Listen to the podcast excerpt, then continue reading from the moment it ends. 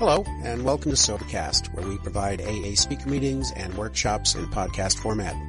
We're an ad-free podcast, and if you enjoy listening, please help us be self-supporting by visiting Sobercast.com, look for the donate link, and drop a dollar or two into our virtual basket. We hope you enjoy the podcast. Have a great day.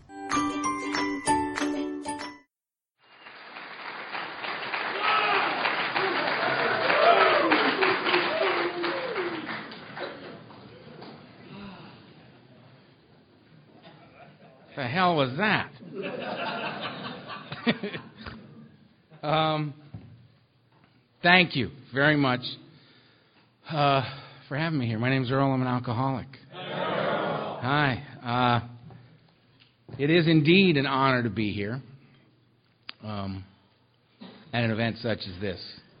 Um, the esteemed nature of this gathering uh, is known far and wide. Um, actually, that's true. And, uh, and I am honored to be here. I was supposed to be here last year, but I was having heart attacks or something. I don't know what I was doing. Couldn't make it. And this trip, I got to tell you, it was like payback already, right? You know, I, for, I, I should have just said, you know, I'm, I'm, I'll be, I'll, then I'm going to have a heart attack on my way to Nashville, because this year I get on the, my dog wakes me. I got, I got two dogs. Dogs are great for people. It's just unconditional love sitting right there. And uh, Lulu woke me up this morning at 4:30 and just said, "I know it's not light, but get up." So we got up, packed, went to LAX. LAX on a Friday morning is a nightmare. Up, then they tell us the plane's not coming. No, wait, it's coming, but it'll be late. So the plane finally showed up. We get in the plane. We start flying here, and those that know my story, I, I was in a plane crash in 1974. I was the only member of my family to survive the crash. My mother, my father, my sister all died, and I uh, I didn't. Well, I did actually. I got tagged dead in Mexico, but woke up, and uh, much to the surprise of all the people standing around me.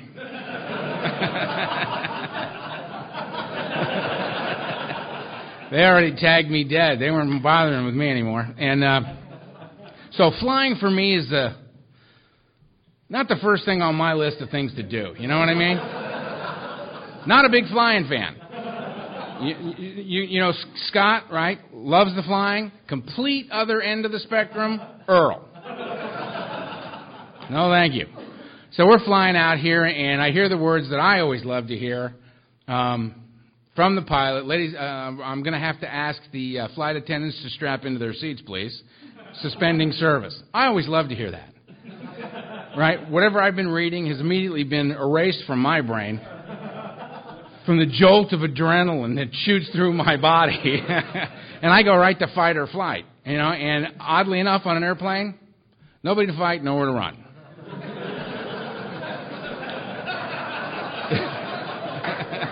So you just kind of sit in your own juices, just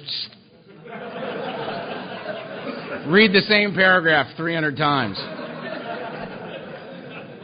And then they said there's little pockets of weather between where we currently are and Nashville. So we will be flying around those. I thought, good plan. or Baltimore. Let's go to Baltimore. I, you know, I know I can call Scott. I'm in Baltimore. Don't ask. so I land. Then I find out that there have been tornadoes touching down. So now I have no, I have absolutely no respect for the people in the cockpits of American Airlines because they just lie right to your face. Tornadoes.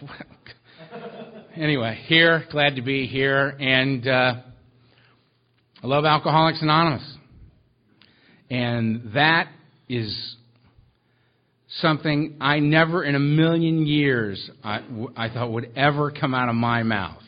Um, I start. I didn't. I did not start drinking until I was 12 years old. I waited as long as I possibly could.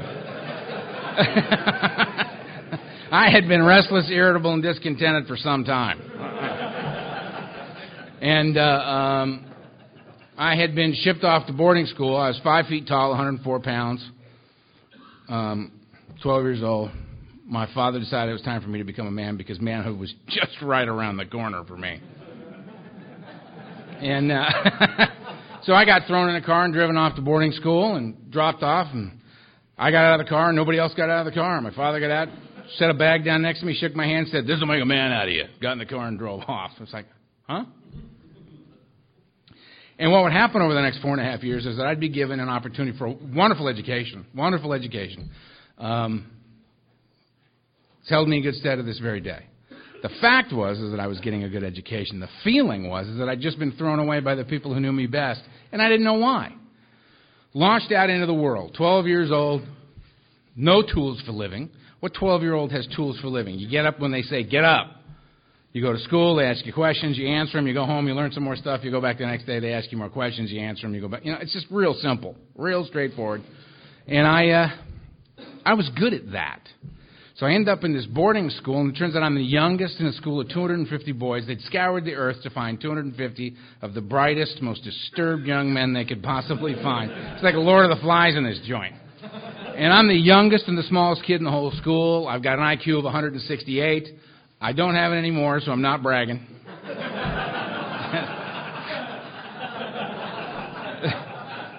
and uh, it's just a bad situation. It's a very bad situation. Uh, meet a guy named Tiny. Every high school's got a guy named Tiny. He's like 6'4", 240, plays guard on the football team. Actually, Tiny found me. And he saw me and he said, how you doing, punk? And he slapped me in the back of the head and sent me and my books flying. And I had this like out-of-body experience where you're watching yourself do something while your head is saying, I don't think this is a good idea. And that was me walking up and hitting Tiny as hard as I could. So I walked up and popped Tiny one, which had no effect on Tiny whatsoever. And Tiny looked down at me and said, You got a lot of guts, kid. And then he beat the crap out of me right on the. And as I'm taking the beating, I'm thinking, This is going pretty good. You know? Because I'm actually terrified of this guy, right? But he had said, You got a lot of guts. My violence had masked my fear. So my first tool for living was, when frightened, attack. No one will know you're afraid if you just attack, right? So I go back to my dorm room and I'm sitting there waiting for the bleeding to stop, thinking my life sucks. And uh, word spreads across this campus like wildfire. Watch out for this little Hightower kid. He attacked Tiny, right? Got, so now I got this reputation as this little wild man, which has absolutely nothing to do with who I am. Nothing. I'm a frightened child. That's what I am. Right? But now I'm, you know, ooh, gotta watch out for the Hightower kid. He's a maniac, right? So the cool guys came around. This guy named Matt stuck his head in my dorm room and he said, uh, Hey, you want to smoke a joint? And I said, Yes, I do. And I didn't even know what he was talking about. All I heard was, Do you want to hook up with us? And I felt like I was alone in the universe. And the answer was, Yeah. He could have said, Listen, we're going to go kill the Spanish teacher. You want to come? I'd have said, Yeah, I'm with you. I'm taking Latin, you know? So we pick up, uh, uh, we swing by and we pick up Steve. And Steve had a Tupperware container full of cheap red wine. That no grapes involved red wine, you know what I mean? The cheap stuff, the fortified stuff, right? The Mad Dog. And we uh, we went behind uh, the dorm, and it's two 13 year olds and a 12 year old, three children, standing behind a dorm room by a tree. And Matt lights the joint, takes a hit, and hands it to me, and I take this, pull off this thing, and burns my lungs, and I, oh, you know, that sucks. And then the wine comes around. I take a big pull on this wine. It rolls down into my stomach, and you know those vapors kind of come back up over you. You know, and I went whoa right? And I'm thinking, I don't get it, right?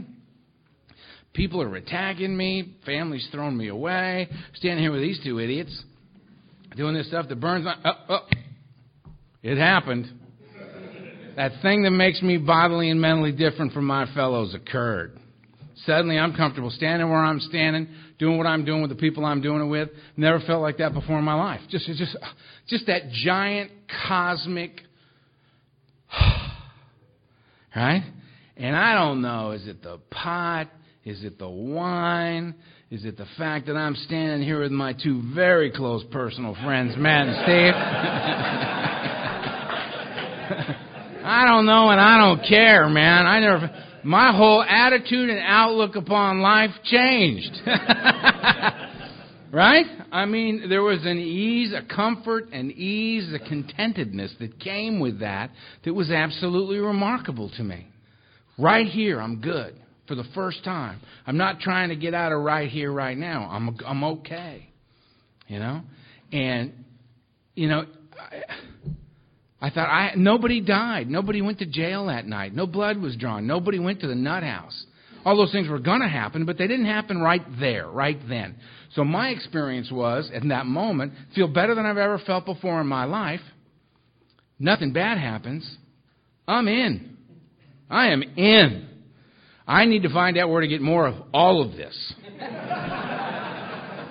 so it was humble beginnings, a little pot and a little wine, you know what I mean? And I'm on a mission, man, on a daily basis. You know, pretty, you know, pretty. That's 12 years old, 13 pills. The only reason I took a pill was the guy came up to me and said, "Would you like a, a pill?" I said, "Well, yes, I would." so I took two pills. You know, 20 minutes later, I'm laying on the floor, and I'm very happy down there. Guy rolls by and says, "How you doing, man?" I said, uh, "What do you call that?" It was more like, "Oh." oh, oh, but he understood. and he said, "Well, it's Tuinal." So I got strung out on Tuinal, Placidyl, Seconal, all all that junk, right? 14 with psychedelics. I'm a child of the 60s. We were very, very focused on the drugs. Now, the fact is, the only thing that was on the table every single day was alcohol. That's why I identify as an alcoholic, and I'll get into that. But uh, um, 14 was pills. Only I took a psychedelic. Once I was, I don't know, 10 hour pass. The girl named Debbie. Bad girl, Debbie. She was a bad girl. I had nothing but respect for Debbie. And an older woman, she was 15 and a half. and Debbie said, Would you like to drop some acid? And I said, Yes, I would, Debbie. Again, having no idea what we're talking about. And I say that because I don't want you to get the impression that I had a plan here. I had no plan. I had no plan. This was just coming at me, and I was rolling with it the best I could. So I took three hits of white lightning. Yeah, little identification right over there. the guy's face went, oh, mm, no. no. That's not right. That's definitely not right. And you're correct. That was not right. Two, uh, 650 hits later, I got classified legally insane by the military, but that's a whole other story. 15, I started shooting dope. The only reason I did that was a girl in Marina Del Rey on a boat named Cammy, lovely girl. Said, "Would you like me to stick this in your body?" And I said, "Well, of course I would, Cammy." and she did, and it was one of those where you just go.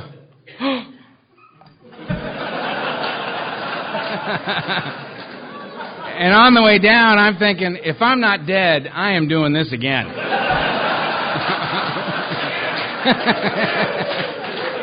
right? Because that was just instant what problems? Developed a little problem in that area. Now, talking about the drugs, child of the 60s, the drugs, you know, they come and go. My drug of choice is what do you got? It's all anti-Earl medication. If I can get enough of what you got in my body, the fear, I can kill the fear. And that's what I'm doing here. Is I'm trying, it's the fear killer for me. That's what it's about. The drugs would come and go. There was only one thing that was on the table every single day. It's alcohol. Alcohol was on the table every single day. And I believe the reason for that, it's my opinion, is that drugs are completely unreliable. There's no quality control going on out there. You don't know what you got till you get it in your body. You go get yourself a fifth of Jack Daniels. You go get yourself a quart of good gin. You know what you got here. This is reliable stuff. So you do so much cocaine you can't get your mouth open anymore.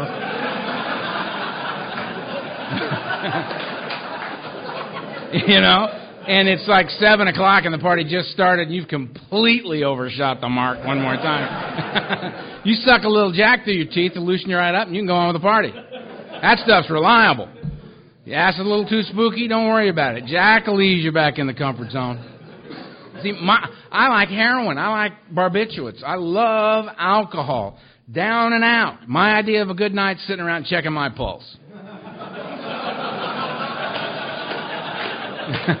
I don't need a I don't need a television. I don't need a woman. I don't need a window. You know what I mean? Just right in here.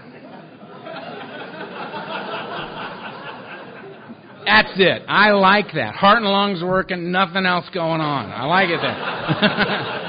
yeah. I like it there. Because shut it all down. But if you don't have any of those, I'll take a great big bag of the cocaine, please. We can't go down, let's go up. You know, I'm happy driving the freeways, decoding license plates. Let's go. Sure, man, I'm with you.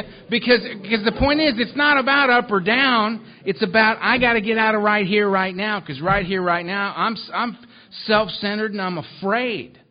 I'm comparing my insides to your outsides, and I'm losing every time. I'm just so uncomfortable. I can't get all right with Earl. I, I'm so afraid of you. I can't get anywhere near you. I mean, I'm, a, I mean, I'm 12, 13, 14, 15, 16 years old, and I'm already so damaged. I mean, at 16 years old, the guy called me an alcoholic. 16 and a half years old says, "Boy, you're an alcoholic." And my response was basically, "What's your point?" this is what I do to get out of the house. The only reason we're having a conversation is because I got a few belts in me. If you want to call this alcoholism, fine, call it alcoholism, but that's not going to stop me from doing it. I have I learned in my in my life that there's a big difference between knowing you're an alcoholic and becoming willing to do something about it. For me, it was about a 12 year separation between those two things of daily drinking. Uh, so humble beginning, 15, you know, 16, started going to mental institutions. Always a pleasant little kind of, you know, rest stop along the alcoholic path, you know, where you're, uh, they lock you up because they've, they've taken a look at you and said, he's crazy. We'd have no idea what to do with him. And back then, they don't know what a 16 year old alcoholic drug. They threw me in the nut house, right? So uh, I tried to escape, as any self respecting alcoholic would do. When, you can't leave. Really? All right. I'm sure I'll abide by that. So I'm doing that, you know, three cups of pills a day and a shot if you act out. So my treatment plan is basically just find a new way to act out every day so I can get the shot, right? And uh, I'm having my meals. There's this girl named Kilday in the joint. Kilday's really crazy. And Kilday, oh man, Kilday. All you had to do to flip Kilday out was look at and say, "Hi, Kilday, how you doing?" Kilday just, wow. So every meal you would like get your little meal, you know what I mean, and spook Kilday, you know, and every, every meal was like dinner and a show, you know what I mean? so I used her as a diversion for my big escape plan, right? So I got Kilday all flipped out and sent her flying off that way, and I'm sitting at the table, ready, ready, ready, go.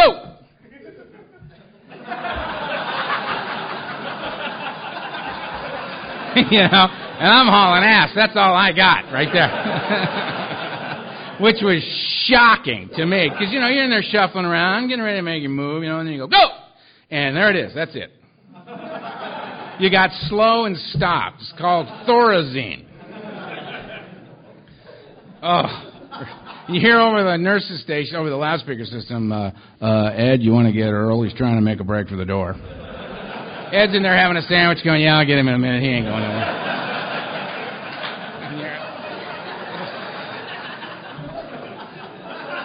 That's a demoralizing moment, man. I gotta tell you. You just eventually you just like, oh,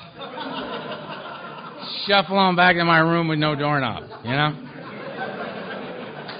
Talked my way out of there, got thrown in the nut house again, learned if you want to get out, you got to get out before they got the Thorazine in you, so escaped the first day. Spent three years out on the street doing what we do to stay drunk on a daily basis. Just staying drunk. My, I, I had no plan. I had no nothing. I was just loose.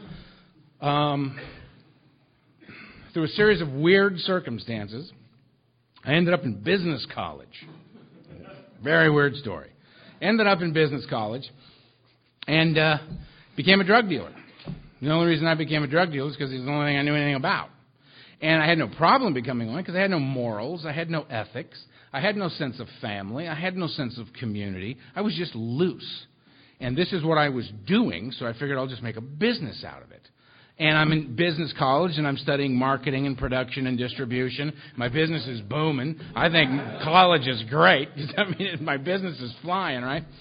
And it's getting worse and worse and worse. And we've gone from fun to fun with problems. I'm starting to black out. I'm starting to overdose. I'm starting to take ambulance rides to hospitals. I'm starting to not remember what I've done for several days in a row. I'm coming to in different cities, which is a strange thing. Particularly the first time. You know, you do it the tenth time you do it, you just kind of go, oh, did it again, you know? Take me to the airport. That's just what you do. But I mean, it was just, it was starting to really, really start to unravel, and I was uh, 20 years old. Uh, 21, I got diagnosed with malignant cancer. Flew me back to LA. They did major surgery on my upper back. They prepared me to die. They prepared my family for me to die. And I remember looking at them and thinking, you don't even know who you're talking to. You know, the way I'm using, that comes up like twice a week. You know, just overdosing and going to hospitals. And I really believe that for a lot of us, I was never what, what classically suicidal. I was never suicidal. I was, however, the kind of alcoholic that, for me, dying became an acceptable consequence of the way that I was drinking and using. It wasn't my goal, but if I wasn't going to dial it back just to avoid that. You know what I mean? So started hitting the wall pretty regularly. Did the cancer thing, did the nuclear medicine routine, um, beat the cancer thing. I'm a long-term cancer survivor. Um, 22, just before I turned 22, my mother said, "Look, we haven't been anywhere as a family in, in 10 years. We've got to put this family back together. We'll go anywhere you want to go. We've got to go as a family." And I said, "Fine."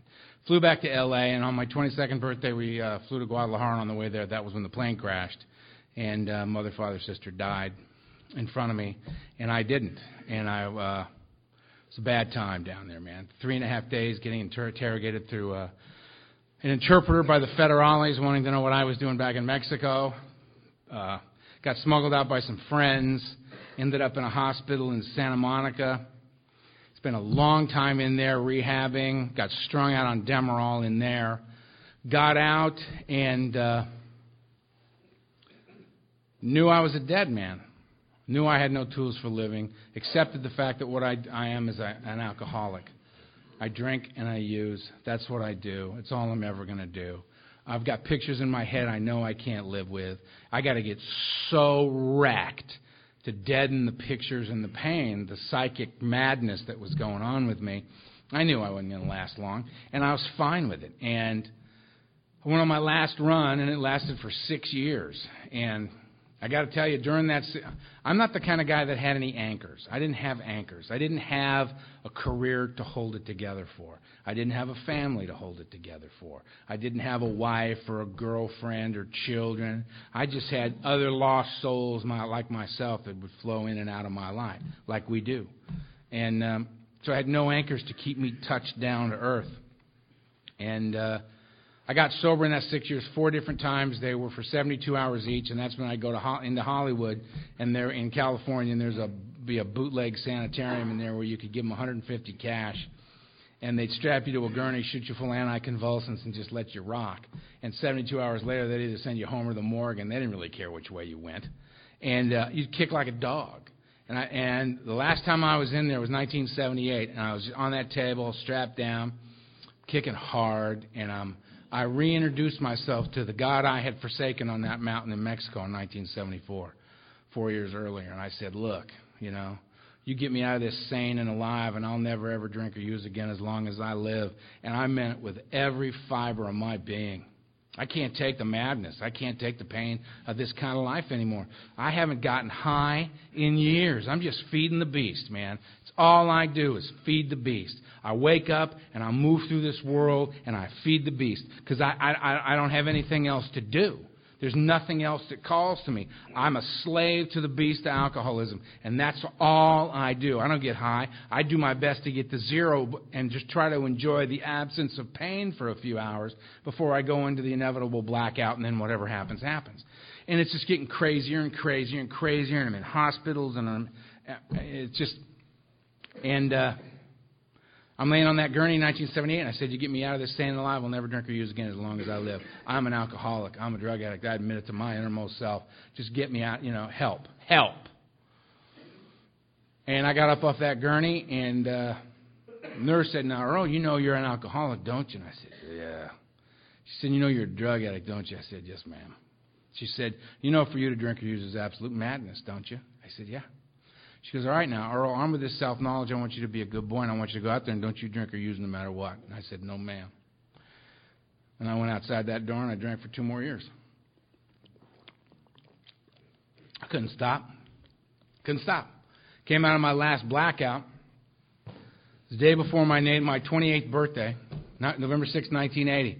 Both my hands were broken. I'd broken 74 bones. I had over 650 stitches in me. I'd been stabbed twice, shot at. Family's dead. Watched them all die. No friends, no family, no place to live. Um, heart swollen, thyroid shut down. Can't touch the kidneys. Liver's cooked. Um, they're deciding. My hands are broken. They're deciding to char- whether or not to charge me with attempted murder. And I and I have what they call in here a moment of clarity. I mean, my I looked around. There was no place in my life I could look and say, "Well, we're doing pretty good over here." You know? Let's just focus on this for a while. It was just a wasteland. And I realized the, the, the moment, my, the late great Donald Madden used to say to me, Earl, the bottom for guys like you is dead. And I believe him. My experience says that's the truth. My bottom is of a spiritual and emotional nature. When I had the moment of clarity, it was, brother, you're not connected to another human being on the face of the earth. And that's a direct result of your actions, your alcoholism. And if you don't find another way to live, you're going to die. Because in the last few years for me, it was drinking. That's it. I wasn't wasting time with drugs. Only reason I'd use maybe three, four grams of cocaine a day just to keep me on my feet so I could drink long enough to try to get some peace.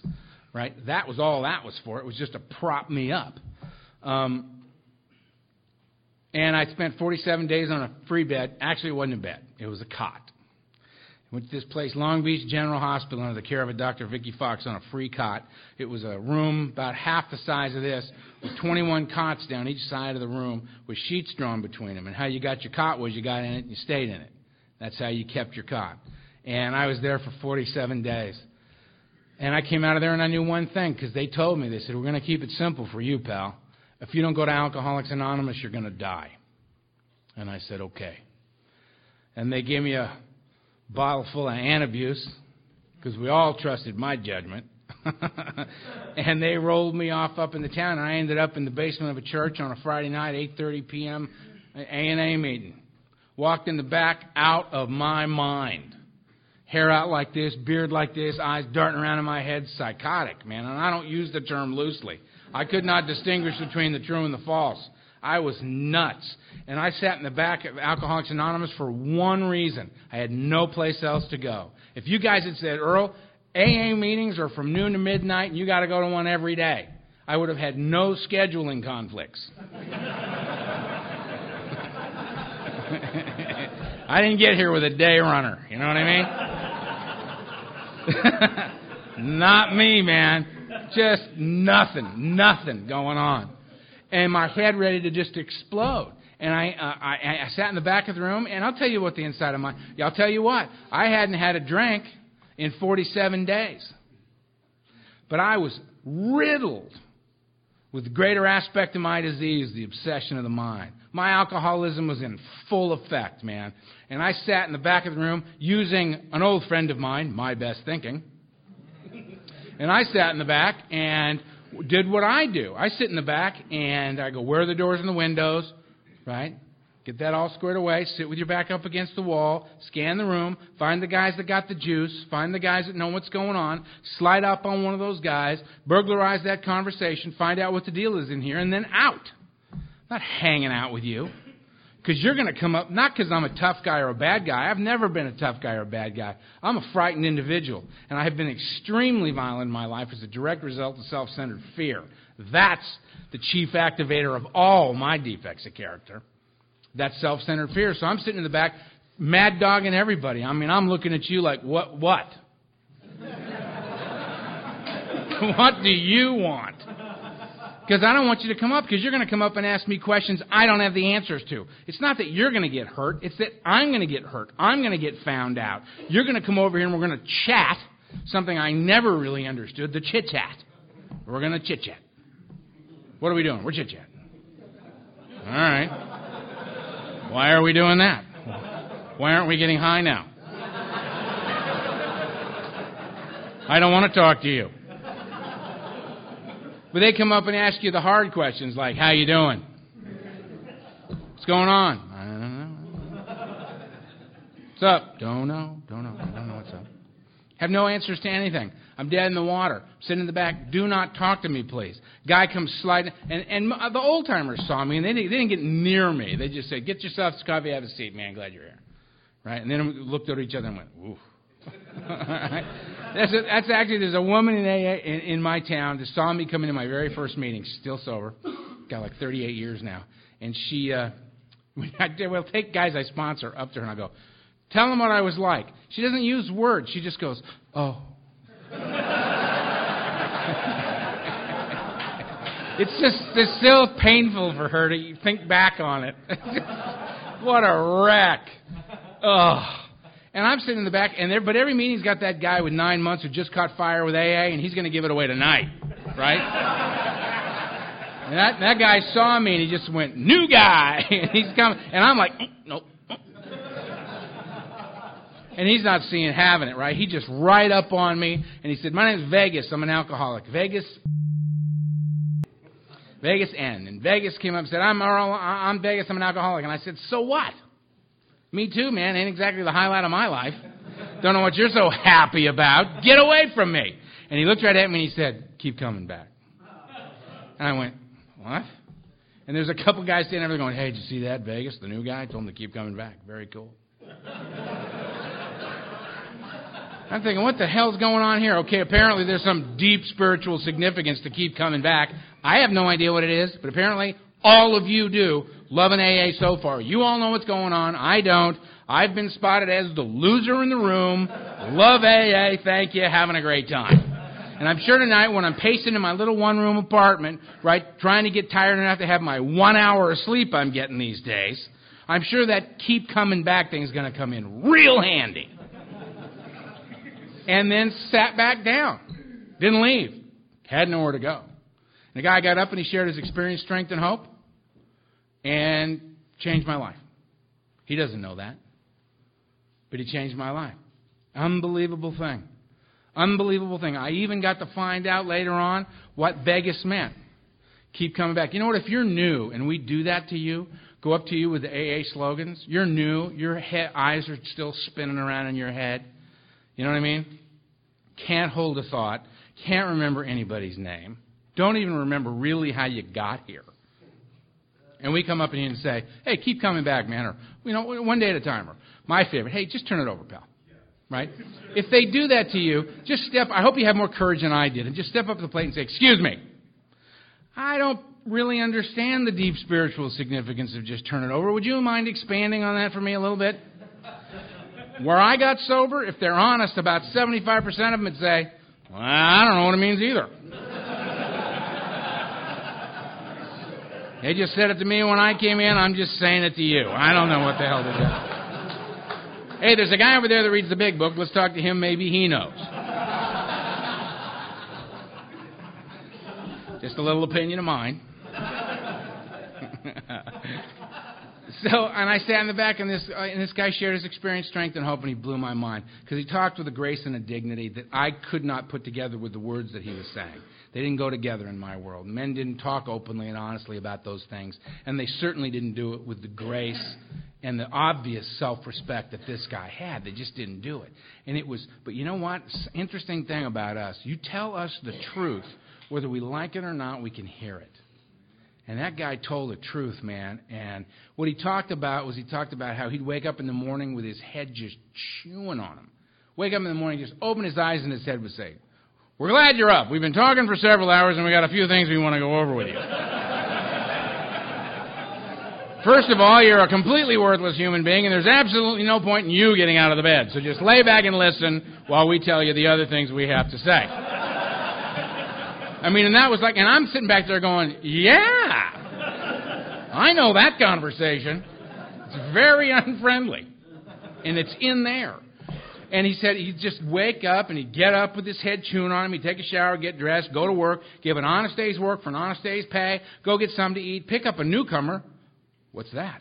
And then he would take him to an AA meeting. And he wouldn't go to an AA meeting to take from the meeting. He had worked the 12 steps of Alcoholics Anonymous, as outlined in the big book. He had had a spiritual awakening as the result of working the steps. He'd had the obsession of the mind relieved. He was, a, he was comfortable sober. He was a free man. And he was now going back to AA to give freely of what had been given freely to him. And he would go home and get in bed at the end of the day, two most remarkable words I'd ever heard in my life no wreckage. Head chewing on him the whole way, no wreckage. He had a whole full, complete day. I'm sitting there thinking, well, you know what?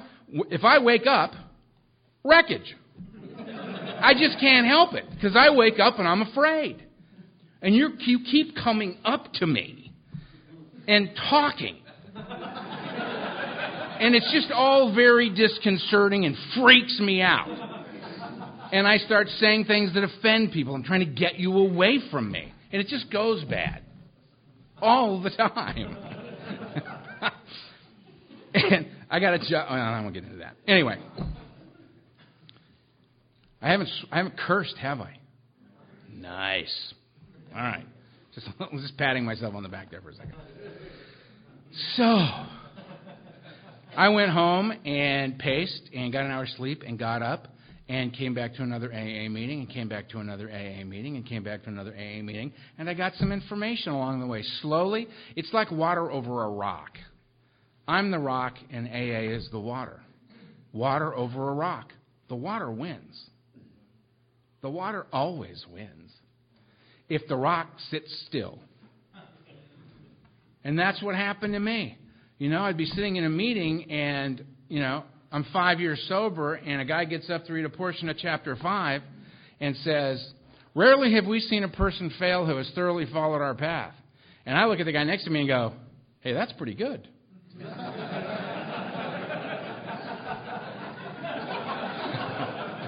Because I'm a little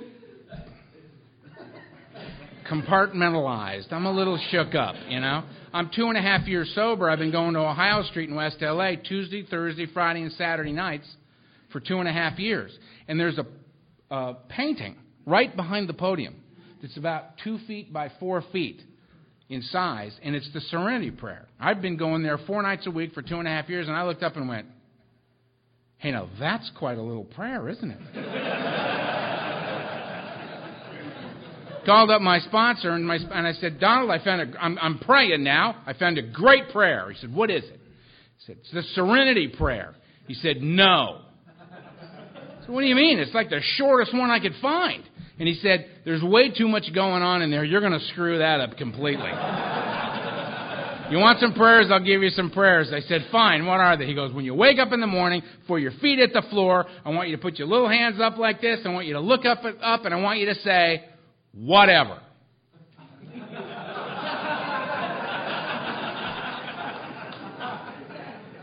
I, of course, said, Should I be writing this down?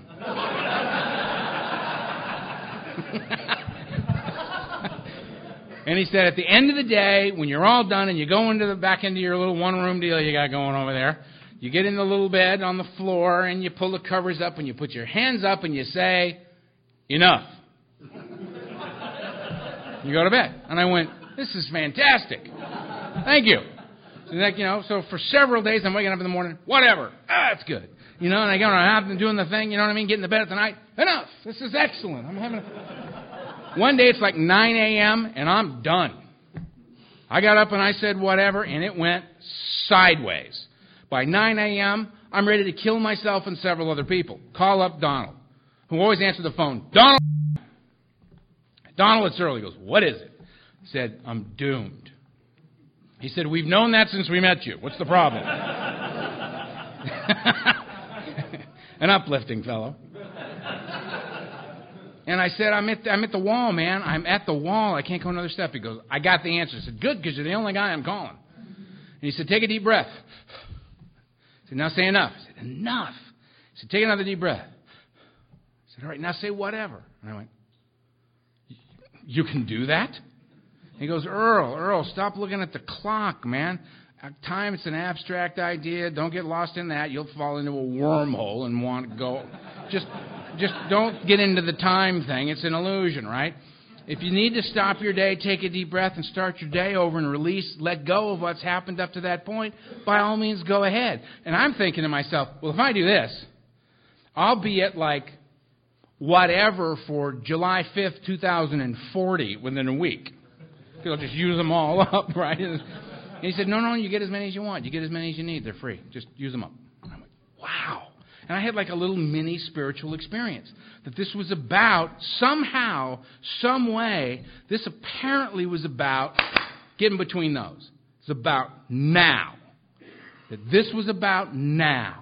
I was going to be given the tools in a way for a guy like me, a completely fragmented, fractured, destroyed human being with no connection to life and the living of it, or to, no connection to other human beings, I was going to be given the tools that would make it possible for me to live right here, right now, in this moment, in this life.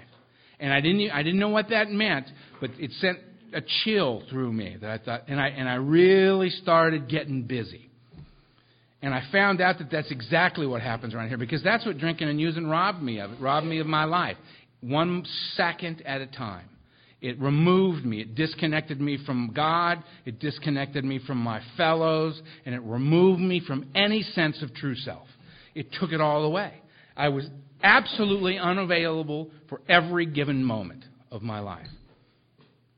And I was going to get it back if I did what Alcoholics Anonymous told me. And they also told me rarely have we seen a person fail who has thoroughly followed our path.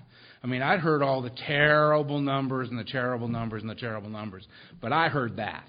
Rarely have we seen a person fail who has thoroughly followed our path. And I decided I got to get about the business of finding out what thoroughly means. And I got to go find the guys. I got to stop looking at the outside because they keep saying it's an inside job. And I got to go find the guys that got the light in their eyes, the light that comes from within. The guys that are, when they're looking at you and they're with you, those guys that you just kind of feel yourself just go, hmm. Because that guy's right here. And when you walk up on him and look him in the eyes to talk to him, and you're scattered and you're talking and you know what's going on, and you're thinking oh, maybe this and maybe this, and I don't know, and then you look him in the eye and you go, Oh, what do you think? He says, Well, my experience early is, and you feel yourself just go, because you're safe. Suddenly, inexplicably, you're safe because you're in the company of a, of a, recovering alcoholic. You're in the company of somebody who's caught the big buzz, somebody who's really in the game, right? And those are the ones. That, I mean, there was a guy named Fred Ellis. I used to a Thursday night Brentwood. I didn't know why, but I would at the end of the meeting every Thursday night I would go and there would be his guys. He would stand up by the podium and talk to, him, and I would stand right back over there behind him, and I would just stand as close as I could get to him without being noticed and listen to him talk to his boys because I calmed me down. Listening to Fred talk calmed me down. I thought, wow, you know, I don't know why. I don't care why. It's working. I want to be around that. And then one day after several weeks of this, all of a sudden, Fred just turned around real slow with a big smile on his face, and he leaned over and he went, Hi, Earl. And I just froze. Just, you know, like I like I'd just been caught with my hand in the cookie jar, you know? Just, you know, and I want to say, I wasn't there, I didn't do it.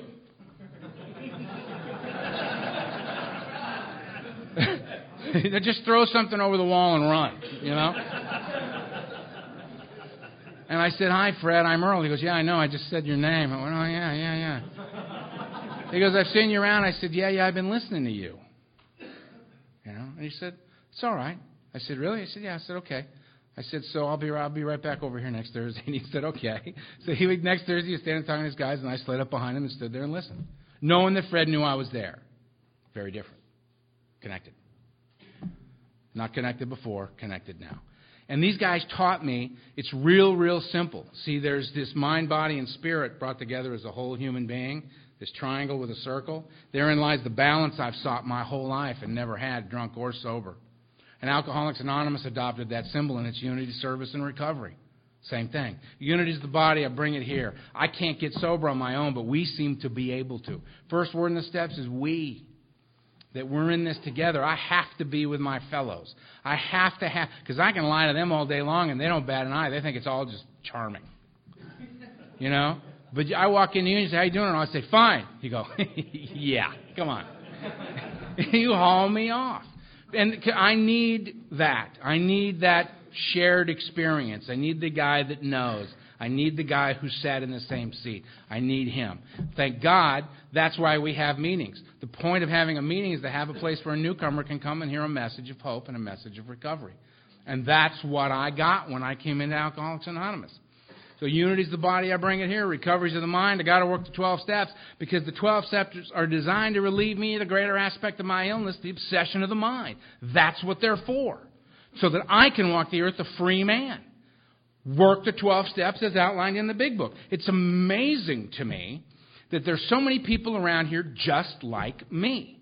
that when given a big book, say, yeah, this is Alcoholics Anonymous, and this is the fellowship, this right here, this is the program of Alcoholics Anonymous. Rarely have we seen a person fail that was followed this path. And here's the good news. We're only going to give you one book. And I got even better news. You don't even have to read the whole thing. Read the doctor's opinion, the first 164 pages, and it'll blow the top of your head off. Designed specifically for you, my drunken friend. right? And they hand it to me, and I go, well, that's really nice. Thinking to myself, I got a big blue coaster.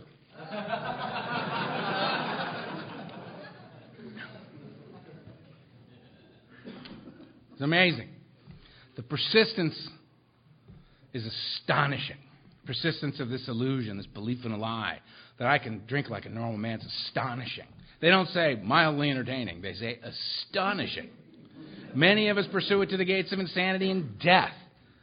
Not, you know, we do this for a while and go to the hospital and then the carnival. No. Insanity and death. Say? It doesn't go well.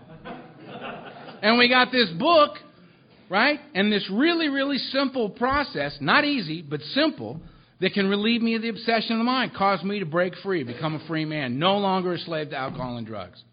So I said, all right, unity's the body, I'll bring it here. I come into the meetings, they, what do I do in a meeting? And get a sponsor. What's a sponsor for? Sponsor's the guy that guides me through that process. He's the guy who's got what I want. I don't, I don't get a sponsor for, that's got what I want. I get a sponsor who's got what he wants. It's a much better definition of happiness. So I get a sponsor who's got what he wants, happy, walking the earth a free man. How'd you get that? Work 12 steps outlined in the book. Can you show me how to do it? That's why I'm here. Excellent. Let's get started. Jump in. Work the 12 steps. Pretty simple. Step one, what's the problem? Lack of power is my dilemma. I may be capable in a lot of other areas, but when it comes to drinking, out of control, powerless. Can't tell you when I, how, when, how much I'm going to drink when I start or when I'm going to stop. Can't tell you. Having had it, right, step one, that's my problem. If that's my problem, lack of power, what's my solution? Step two, a power greater than myself, which could restore me to sanity, soundness of mind, relieve me of the obsession to drink. Good idea. Now notice I haven't got off the couch yet. I'm sitting in the house going, yep, yep, that's got it. That's the problem, all right.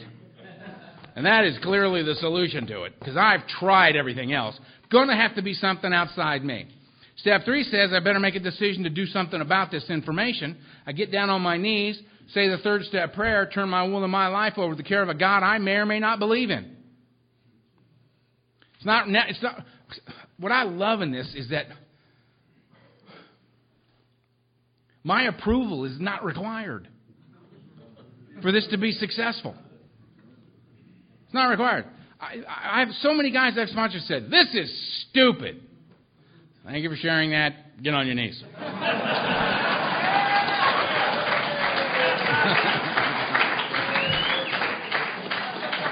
Here, I'll get down there with you. I feel silly. You're not silly, you're stupid. Read this. Why are you being mean to me? Why are you making it so easy? this will all go a lot quicker and a lot easier if you just be quiet. All right. That's like I remember with Donald, with me, how he was with me. Kicked my ass when I needed it, gave me a hug when I needed it, told me he loved me when I needed it, told me I was an idiot when I needed it. I remember sitting around after meeting coffee, and I'm going to, they're talking, and I think I have something to offer to this conversation. And I said, you know, I have a thought on this. And Donald went, ah, no. no, no, Earl. We've seen the results of your best thinking. We're going to pass on that, all right? I remember thinking, that is really rude. Fair, but rude. so, get on my knees, get back up, and immediately embark upon a plan of action or this is all just a conversation, you know? And I have conversations at the bar. That's where I them. So four and five is me, six and seven is God, eight and nine is you, nobody else to play with. Real simple. Real simple. Four and five, do a four column inventory on resentment, fear, and sex. There's controversy around that, which I love. But maybe I'll get into that later. But it's a, but it's a really good natured, loving, battle that goes on between me and another guy. it's hysterical. I say there's three inventories of four columns each. He says, nope, there's four inventories of three columns each. Now he doesn't notice that you get you got 12 columns either way. Right? But he's fun to fight with, so I fight with him about it. right? But I'll get into that. He talks about other stuff. Swallow large chunks of truth about myself in four. In five, before God to another human being, I read this stuff. No, notice I'm still in the house. I haven't gone anywhere. Step one on the couch. Step two on the couch. Step three down on my knees, back up on the couch. Right step four, guy comes in, I read it to him before God. He says, Good luck with all that. He leaves.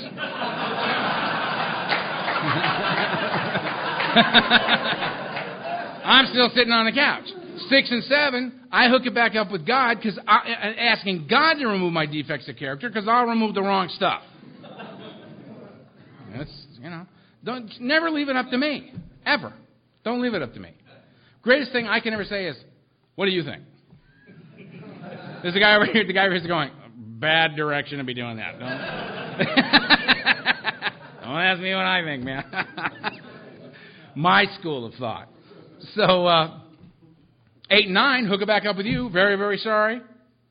Here's your money. Back in the house. And notice they let me out of the house on nine. There's a lot of conversation in here about eight and nine. Because they're going to let you out of the house for the first time. And you know how we are armed with a little bit of information, man. We can cause a lot of problems. Hence, step 10. Continue to take personal inventory, and when I'm wrong, promptly admit it. 10 me, 11 God, 12 you. Same stuff. Nobody else to play with. 10, continue to take personal inventory when wrong, promptly admit it. 11, I seek God through prayer and meditation. I pray for knowledge of His will for me and the power to carry that out. And I meditate to quiet the mind so that when the answers come, I can hear them. You know, the answers come. I mean, there's a moral compass. There's an understanding of actions that are beneficial to self and others and actions that are harmful to self and others. And if I sit quietly and listen, I know what to do. I know what to do. Right? 12 is the third side of the triangle. Service, the spiritual. mind, body, and spirit. Service. Having had a spiritual awakening is the result of working these steps. Having been relieved of the obsession of the mind, free of the beast, I can practice these principles and carry the message. How can I help? Me, God, and you. Nobody else to play with. I remember when I was five years sober. How long have I been standing up here? About 10 minutes. 10 minutes. All right. Here's the deal. Five, five years sober, I hear that there's a thing called a conference. I've just been going to a meeting a day, minimum. There's a conference, big meeting, gathering of meetings. Wow. Call my sponsor up and say, Can I go to that? He says, Absolutely, go. Said, Great. Got my little card, drove down there, paid my little registration. The guy goes, The big meeting's on right now. I went, Ah, the big meeting. Went in, he said, Just go in the back, quiet. Be quiet. I said, All right, I'll be quiet. I go in and I slide in, I slide in the back, and I look up 2,500 alcoholics in one room. Blew my mind. And there's one guy up there talking. My first thought was, there's about 2,500 people in here. Who's that guy? They got 2,500 people to pick to talk around here, and they got that guy. Who is that guy? Turns out his name was Franklin W. Frank from Olive Branch, Mississippi. Your neck of the woods. We're down closer than I was this morning, I'll tell you.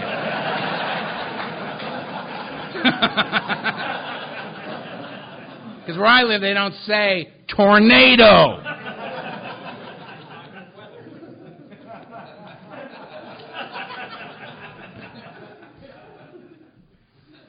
Earthquakes, things shake. Tornadoes, apparently, pick things up and just take them. the hell is that? No idea what that does to me. All right. Just had a little moment there. Like tornado. What the hell was I talking about? Ah, I'm at the conference. Franklin W. is up there. And Franklin W. says, I'll sum up Alcoholics Anonymous for you in six words, those six words being Trust God, clean house, and help others. Blew the top of my head off. I had a spiritual awakening, another spiritual experience in Alcoholics Anonymous. There are many available here for those who would like to experience them.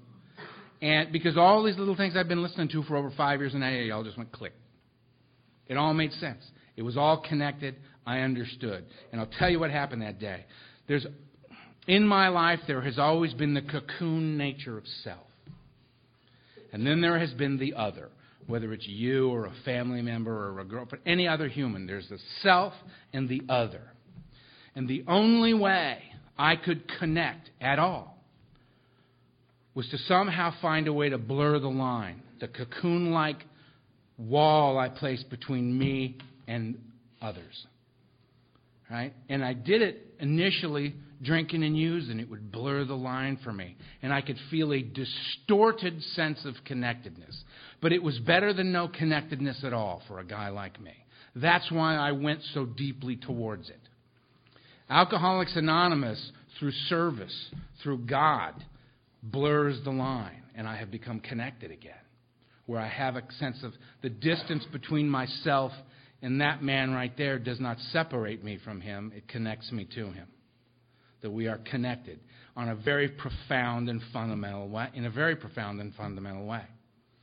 So I came out of that conference and I was like, 16 years later, I get asked to be the Saturday night speaker at the Texas State Conference of Alcoholics Anonymous. Big deal. No big deals in AA? Big deal. Fly out there, scared, got a little suit and tie on, go into the room, sitting right up in front about a half hour before I got to get up. There's a guy sitting there, a guy named Searcy. Searcy at the time, God rest his soul, you want to talk about a, a legacy. This guy's got a legacy beyond presidents and kings. I'm dead serious. I'm not exaggerating the man's life.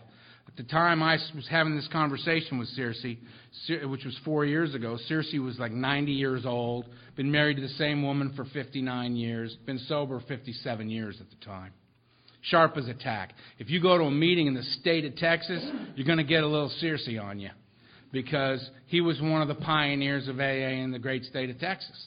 And can you imagine the legions of people who have, been, have come out of a seemingly hopeless state of mind and body because they had some place to go? Because Searcy was, went before him. And the legions of people that that guy helped. It's just absolutely staggering. And Searcy, I walk in the room and Searcy sees me and goes, Earl, kid, come over here. I'm telling these guys a story. Said, yes, sir. You know? Jesus, Searcy knows my name. go, over to Dr. Searcy. I always told him in Texas, you got to get Searcy like a ring or something, so he got something besides his ass to kiss. you know? Just the ring.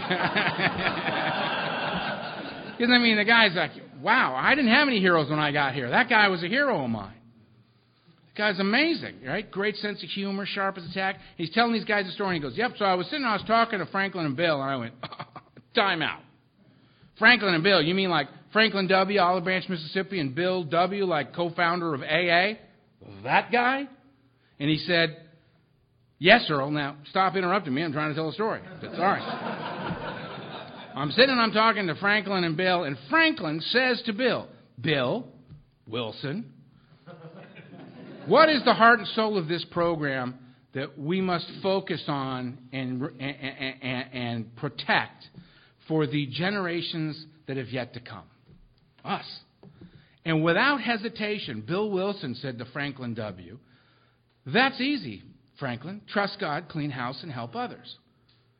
So 16 years later, 21 years sober, blows the top off of my head again because I'm thinking, all right, let me see if I've got this. Bill Wilson told Franklin W. and many others to trust God, clean house, and help others. Franklin W. told me and many others, trust God, clean house, and help others. And I'm telling you, and many others. Trust God, clean house, and help others. Bill, Franklin, me, you.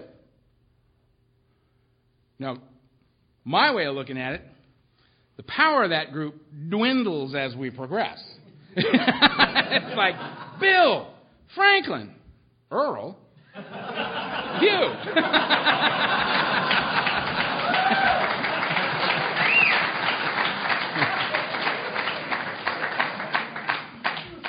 But that's all right. You know why? Because we're riding on the shoulders of giants. We're riding on the shoulders of the divinely inspired. That's what we do. I'm walking the earth a free man. I'm no longer a slave to alcohol and drugs. Because I can wake up and no matter what's going on in my life, I can accept it. All I've got to do is trust God, clean house, help others. All I've got to do is stand still for a second, say enough, Take a deep breath, say what over, whatever, start my day over, and move forward. All I've got to do is get out of myself and be a service to another human being. Help others. That's all I got to do. Trust in God, all I got to didn't say faith in God, I got to trust God. Trust in God, I got to make a, it's a conscious decision to do so. I trust God, make a decision, okay, I'm going to trust God. And I go forward in my life acting as if, my approval not required here, to act as if I trust God based on the experience that I find. I may, it, it, this may bring me to a profound and remarkable faith in a God I don't even understand, but that I see evidence of on a daily basis. That's me. That's my, what happens for me. I don't understand God. But lucky for me, not required. Does not say God couldn't what if he were found. Says God couldn't what if he were sought. My job is to wrestle with the concept of a power greater than myself. Mine is to come to a place in my life. Now I've been I've been sober now 25 years, 5 25 years, 5 months and a day. Right? And I couldn't stay sober for the day. the day that part. Forget the months and the years. Couldn't do it. But now I walk around knowing that if a problem in my life confronts me, if confusion, disorientation, doubt, things the Buddhists call the hindrances, if these things come upon me and I find myself at odds or in conflict with God's self or others, I have a profound faith that tells me I need consciousness beyond my own. Because I don't understand here I need consciousness beyond my own to be brought into this so that there can be some honorable resolve to the situation at hand. And what I have come to believe based on 25 years of experience is, is that it is always there. All I have to do is get out of the way. That's my job. So I find myself a married man. You don't know how remarkable that is, but I do. I'm married to a woman I actually know. I walk among them out there a solid citizen. No scamming, no playing tricks, no shortcuts. Solid citizen out there in the world, trying to be a service, right? I got friends that are in recovery, I got friends that aren't. I got friends that desperately need recovery, I got friends that are remarkable examples of a path that's so far beyond anything I could have imagined when I got here, it's unbelievable. If you are new, and I understand that there are some here that are tonight, what I want to say to you is congratulations, and you are loved. Don't know you well enough to like you. wouldn't lie to you about it. But do love you dearly. Do love you dearly because we know what it takes to get a seat in this room. We know what it takes to get a seat in this room. This is a room full of dead people sitting up pretending they're paying attention to me.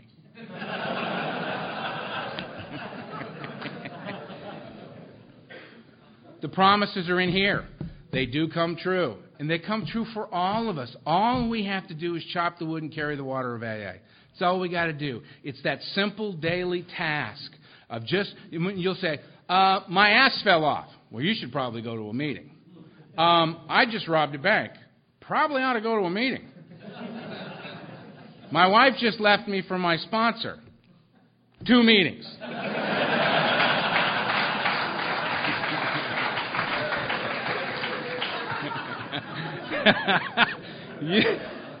one foot in front of the other, man. That's all it is. It's not it's not magic. It's footwork.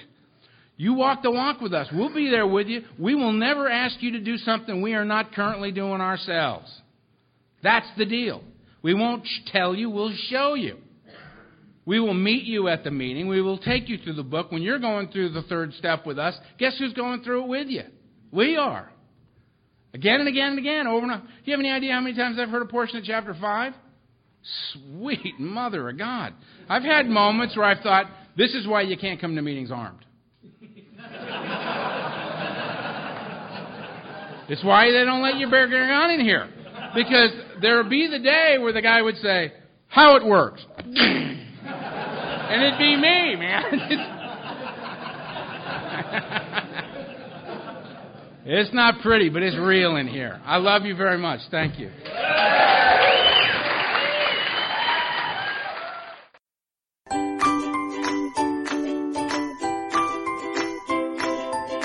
Thanks for listening. I hope you enjoyed the podcast. Sobercast is ad free, and we'd like your help in order to keep it that way. So if you'd like to help us be self supporting by pledging a dollar to a month, visit Sobercast.com and look for the donate links. Thank you very much.